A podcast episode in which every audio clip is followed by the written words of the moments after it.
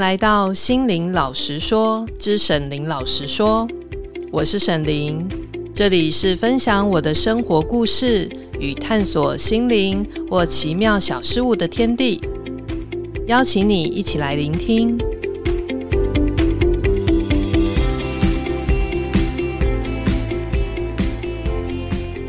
欢迎大家回到沈伶老实说，我是沈伶。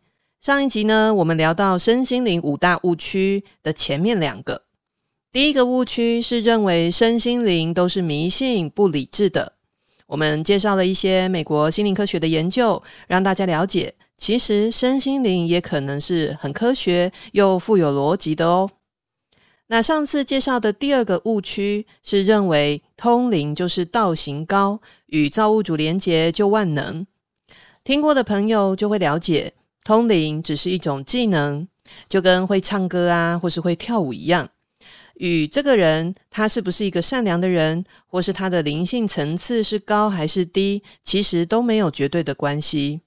如果有常常看我 YouTube 频道影片的朋友，就会知道，其实我最推崇的当代两位灵性大师，一位是《当下的力量》作者艾克哈特·托勒，另外一位是《受苦的力量》的作者阿迪亚·香提。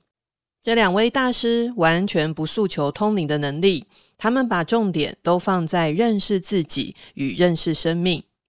但是，即使他们不讲究通灵这件事，这两位的灵性层次却远远高于许多通灵者，这就是非常好的实力哦。也就是说呢，当你掌握身心灵最重要的方向，就是认识自己、认识生命，不需要通灵这个能力。一样也能帮助自己的灵性层次提升哦。好喽，那我们今天这一集呢，就要紧接着介绍后面几个身心灵圈的误区喽。误区三：学越多越厉害，证书越多越厉害。我看到台湾身心灵圈有很多人总是马不停蹄的去上各种身心灵课程，拿各种身心灵的证照。尤其是一有新的身心灵疗法，或是外国的老师，就一定要去上课或是拿证照，好像上了课或拿了证照就获得某种肯定的感觉。但是呢，我必须要说，上越多课，拿越多证照，跟你的灵性成长其实完全没有正相关，反而很多人会迷失在这些心灵工具里，而失去自己。我看到许多人拿了证照，便开始当疗愈师或是助人工作者。但是呢，当我们只是满心想要疗愈别人的时候，是不是就很容易失去观看自己的角度？当我一心想要帮助别人，我也同样有在自己的生活中时时刻刻想着要帮助自己，照顾好自己吗？当我疗愈他人的时候，我又想着我是否有持续的疗愈自己、面对自己、认识自己呢？疗愈是一个认识自己的过程。过去生命中的每一个伤口，都能透过正确的疗愈，转化成我们日后生命的养分。如果我们成为一位疗愈者，就认为自己不再需要疗愈，不再需要面对自己，那就大错特错了。因为我们来地球体验，每天的生活都是为我们演出，包含我们在疗愈他人的时候，也是为我们演出的一个戏码。透过疗愈别人，去关照我们内心每一个起心动念。比如说，我这样说，我这样做。是我真心觉得这样对个案是有帮助的吗？还是我只是想让他觉得我很厉害，或是我只是想要用一些方法让他日后一直来找我处理？这些自我探索是非常重要的，也是必须要对自己很诚实，真的很诚实的人才能给自己最真实的答案。我常常说，要骗过自己真的太容易了。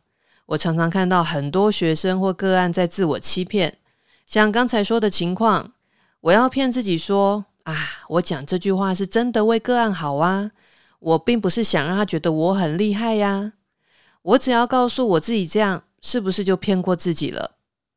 但问题是什么？当我们常常欺骗自己，日子久了，往往就已经颠倒是非了。我们最后会把真的误以为是假的，把假的误以为是真的。我们会以为自己是良善的，但其实我们是伪善的。我们遮蔽了自己的真心，怎么可能会有灵性成长呢？这只不过是自欺欺人的一场骗局罢了。所以你会发现，身心灵圈总有一群人拼命的在上课，学了一大堆，但自己的生活却一直在倒退。当生活中的考验越来越多、越来越巨大的时候，就是我们的灵魂在给我们打电话了。他在给我们打电话示警，警告我们你偏离轨道喽，警告我们并没有真的让自己在心灵成长，不要再自我欺骗了。另外，还有少数人是借钱去上身心灵课程的。基本上呢，我个人是觉得啦，如果一个课程需要十多万以上，那你真的要思考有没有这个必要性。而且，如果你都需要借钱上课，那其实代表什么？如果以七大脉轮的系统来看，这代表你的第一脉轮海底轮的功课都还没有及格啊，因为经济基础有问题，就是对应海底轮的功课，而海底轮最重要的功课就是与母亲有关。所以，如果需要借钱上课，或是经济基础有困难的，你应该要好好处理的，其实是跟母亲之间过去的创伤。这个部分，不论你的母亲还在不在世，也不论你们现在的关系好不好，那跟小时候的创伤都没有关系。很多人不了解创伤，所以以讹传讹，觉得啊，过去就过去了，都过去这么久了，干嘛要计较？哦，或是觉得基于孝顺啦，或者是我要当一个好人呐，或者是啊不应该去归咎妈妈、归咎别人呐，好像不应该去揭开小时候的伤口，觉得这样子就是在指责妈妈不好。但是通常这是不了解创伤跟疗愈的人才会这样认定的，因为创伤是主观上产生的。我觉得我受伤了，跟另外一个人做对或做错。其实没有绝对的关联，也许对方真的是恶意的，但也有可能对方是无意的，甚至根本就是我们误会对方了。但是对我们自己而言，那种受伤的感受是真实的，就可能已经造成我们潜意识里某种负面的影响了。所以这个跟对方对或错其实是两回事的。我常在上课的时候告诉学生啊。如果你学了身心灵，思考生命的方式还跟过去一样的话，那你就白学了。因为呢，当你学了身心灵，你会了解你投胎的目的是为了来地球体验与学习。每一天我们在地球的体验，都是为了自己的成长而来。我们遇到的人事物，几乎是人生蓝图早就安排好的。我们进入这个游戏中，体验爱恨别离、生老病死，就是为了累积灵魂的积分来的。大家如果有打电动玩具的话呢，就会了解，通常越难的关卡，过关后得分就越高。所以，通常哦，对自己期望越高的灵魂，就会想要挑战那种高难度、超高难度的关卡，想要获得更高的积分。但是呢，大家都很聪明哦。听到这里，你就知道这种企图心越高的灵魂，通常会选择那种困苦艰难，或者是大起大落的人生哦。话说回来，当我们了解每一天的生活都是灵魂要的体验，所以呢，其实我们的世界是以我们自己为中心点的。也就是说，我们每天早上起床啊，到晚上上床睡觉啊，中间遇到的所有人事物，都是为了配合灵魂要的体验而演出。如果大家有看过《楚门的世界》这部电影，就会了解，其实我们来地球，我们每一个人就是跟男主角楚门一样。没看过的，也很推荐大家看一下。我自己很喜欢这部电影。《楚门的世界》看起来是一部娱乐电影，但其实呢，我觉得它藏有很深的寓意。好说它是心灵电影，其实一点也不为过。那既然我们每天早上起床到晚上上床睡觉，中间遇到的人事物都是为了配合灵魂要的体验而演出，那大家觉得这个演出的重点是什么呢？前面我们不是说越困难越痛苦的考验积分越高吗？所以生命的考验是为了锻炼我们的心智，也就是考验我们在极为痛苦的状态下，我们是否还能保有自己的真心。如果我们违背自己的真心，扭曲自己的本性，那很抱歉，这考验可能就没办法及格喽。那什么是真心？就是我觉得痛苦，我就告诉自己我很痛苦。当我觉得愤怒，我支持并拥抱自己的愤怒。当我觉得心碎，我拥抱这个心碎的感觉，并且学习疼惜我自己。这其实是非常简单的逻辑。但是呢，我们看看我们现在的社会哦，常常把情绪感受视为洪水猛兽，好像有情绪就是个大问题，就是你不够成熟。认为成熟的人呢，就应该要做情绪管理，但其实这真的是有很大的问题。情绪从来都不是要管理的东西，每一个情绪都是我们认识自己的重要线索。比如说，我为什么听到这个人说这句话，我其实心里就很生气。我为什么因为那个人的表情，我就觉得好失落？那些生气跟失落的背后，都是有意义跟价值的，是我们需要进一步去探索自我的。比如说，我很生气的原因，可能是因为我觉得你说这句话让我觉得你根本就不重视我。那我这么重视你，你却这样对我，其实我的生气有可能只是掩饰我的受伤。那每一个情绪都是认识自己的线索。如果我们能把自己当做最好的朋友，陪自己一起好好的认识这些情绪，当你愿意面对这些情绪，他们就有了转化的机会。情绪从来都不是用管理的，不是用压制、抑制的，那样只会让问题越来越糟。就像洪水，你一直防堵它，总有一天它会溃堤一样。正确的做法不是一昧的防堵。好，不是一昧的做管理跟压制，而是要正确的疏洪，让你的情绪有适当的宣泄。找个没有人的时候，好好的面对宣泄自己的情绪。如果有正确的宣泄之后，你再次遇到那个人，其实就会很明显有不一样的感受。你会更有智慧的与对方相处。为什么？因为啊，你没有包袱了。每一个情绪就是一个能量，当你没有去面对那个情绪，没有去宣泄那个情绪，那些能量就像很厚重的包袱啊、行李箱啊，卡在你的心里，所以它遮蔽了我们的视线，就没有足够的智慧去面对外在的人事物。但是，当你面对这些包裹，你拆开来去整理它们、清理它们、释放它们，当你没有包袱了，当你宣泄掉自己的情绪了。你就会有不同的角度跟眼光，重新看待这些人事物。所以，一昧的管理情绪、控制情绪，可能会导致未来更严重的问题。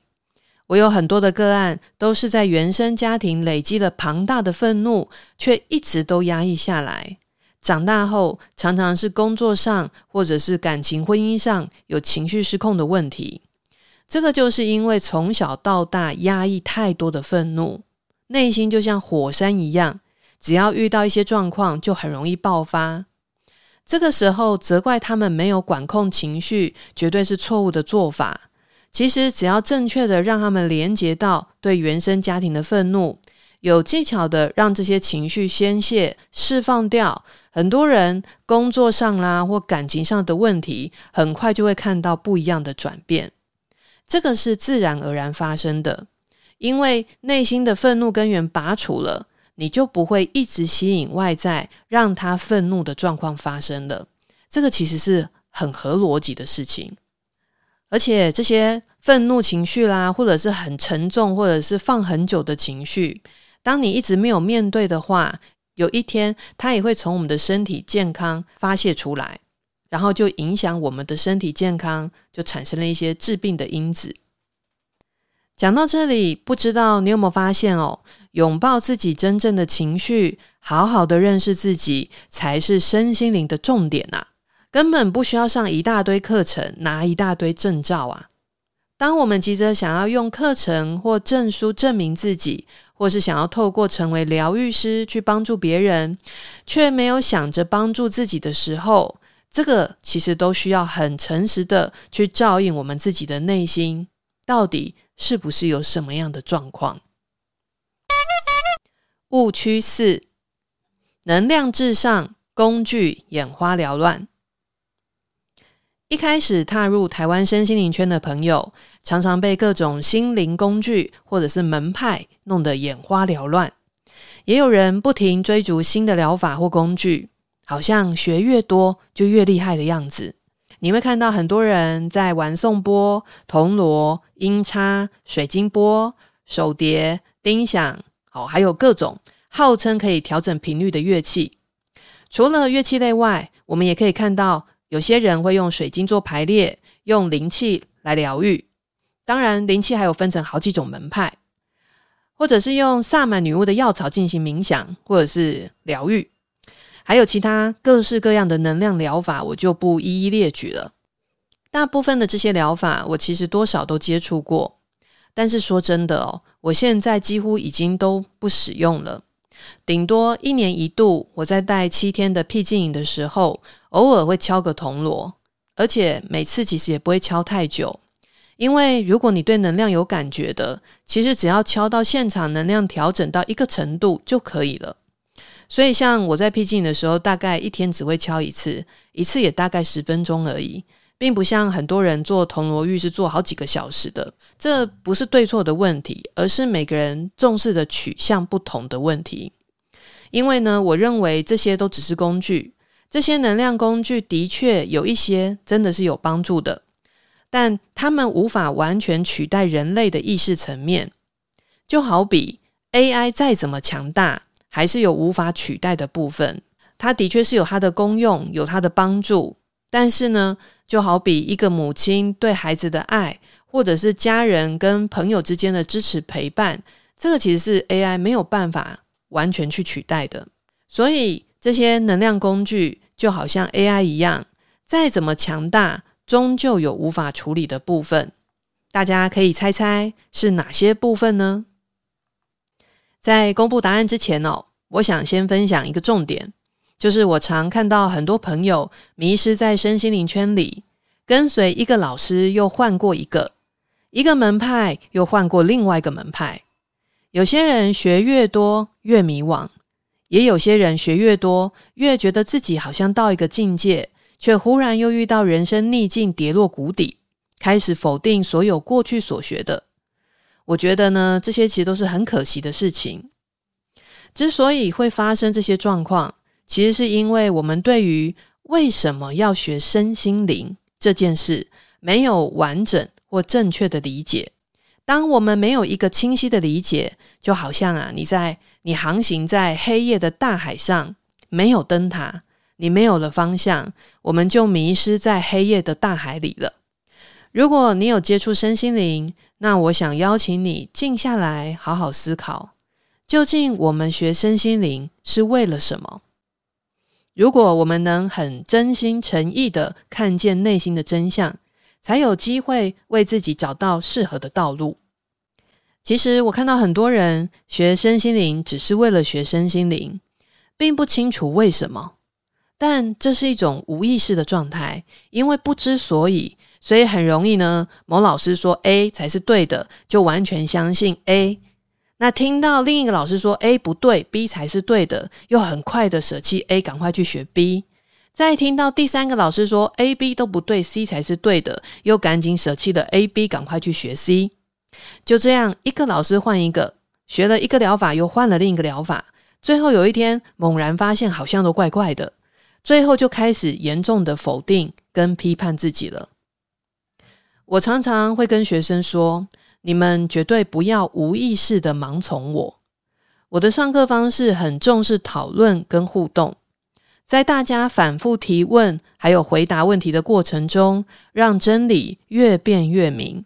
只有在我们真的很清晰地了解许多观念时，才有能力做正确的取舍跟选择。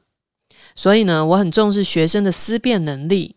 千万不要把书本上的知识或是课堂上的内容不经思考的就完全吞下去，这是非常危险的事。因为如果这样，到最后我们常常已经搞不清楚什么是正确的方向，什么是已经偏离正轨的道路了。另外呢，我也发现身心灵圈有两种类型的人很常见。第一种是上课后就迫切的想要为他人解决问题。第二种是把上课当作逃避生活痛苦的救赎。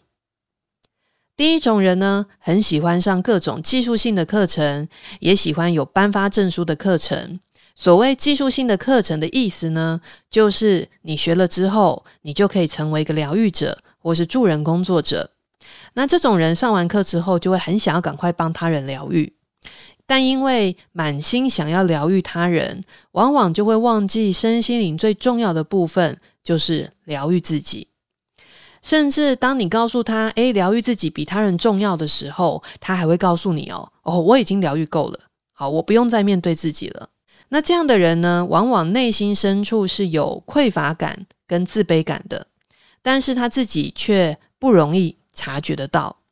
这些匮乏感或自卑感，就会让他很想要往外去证明他跟别人不同，或是证明自己是有能力的，证明自己是可以疗愈别人、改变他人的人生的。但如果他没有办法诚实的面对自己，其实很难发现自己内在是有这个状况的。要等到有一天，他的灵魂为了给他提醒，可能让他体验到生命中的重大逆境的时候，看看能不能用这个当头棒喝去敲醒他，让他自己发现过去其实是逃避面对自己的。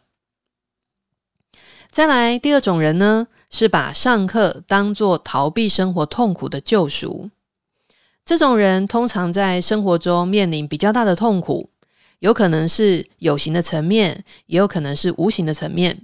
比如说，有些人遇到自己或家人健康上的重大考验，或是经济上啊、事业上遭遇瓶颈，或是感情上、婚姻上有了重大的状况，或是内心就是承受着莫名的或巨大的痛苦。那有些人在上了心灵课程之后，就好像在大海漂浮时，好不容易遇到一个浮木，就想紧紧的抓着，寻求慰藉跟安全感。透过上心灵课程，好像可以让他暂时逃避掉那些痛苦。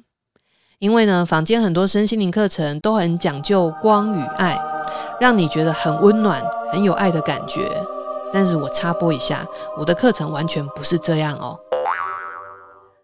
话说回来，这个第二种把上课当作逃避生活痛苦的人，会遇到什么状况呢？有一种常见的情况是，你会觉得他明明也很认真上课，也很努力，很想要让自己进步，但是为什么总是好像进步了一点点，然后过一段时间又会退回到原点，反反复复的在进步又退步的回圈中出不来？问题就是他的内心深处，上课的目的只是为了逃避痛苦，并没有真心的想为自己的生命负责。当我们没有真心的想为自己的生命负责，就很容易把自己的痛苦归咎给他人、归咎给环境、归咎给命运。这样的情况下，疗愈跟情绪释放就会处理得很浅，很难真的深入清理他的内在，也就很难处理到问题的核心关键所在。所以哦，往往看似很努力，但真正转化的部分其实不多。为什么我会想要特别提到这两种人呢？是因为这样的状况在身心灵圈其实真的不少，但往往这些人都会觉得自己没有这些状况。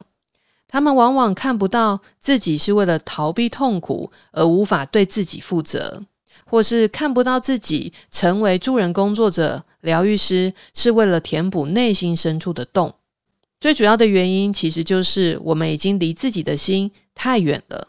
当我们过去习惯欺骗自己，一直告诉自己“我没事，我很好，我很棒，我不哭，我不生气”，久而久之，我们就断开自己真正的感觉，离真正的自己越来越远。我们不关心自己为什么痛苦，为什么愤怒。我们不倾听内心深处的声音，拒绝当自己的朋友，一昧的强迫自己成为一个很正面积极的人。久而久之，越来越不认识真正的自己，这就是一种病态。这种病态的状态，怎么可能让我们的身心灵越来越好呢？好喽，时间也差不多了，我们这集就先到这里。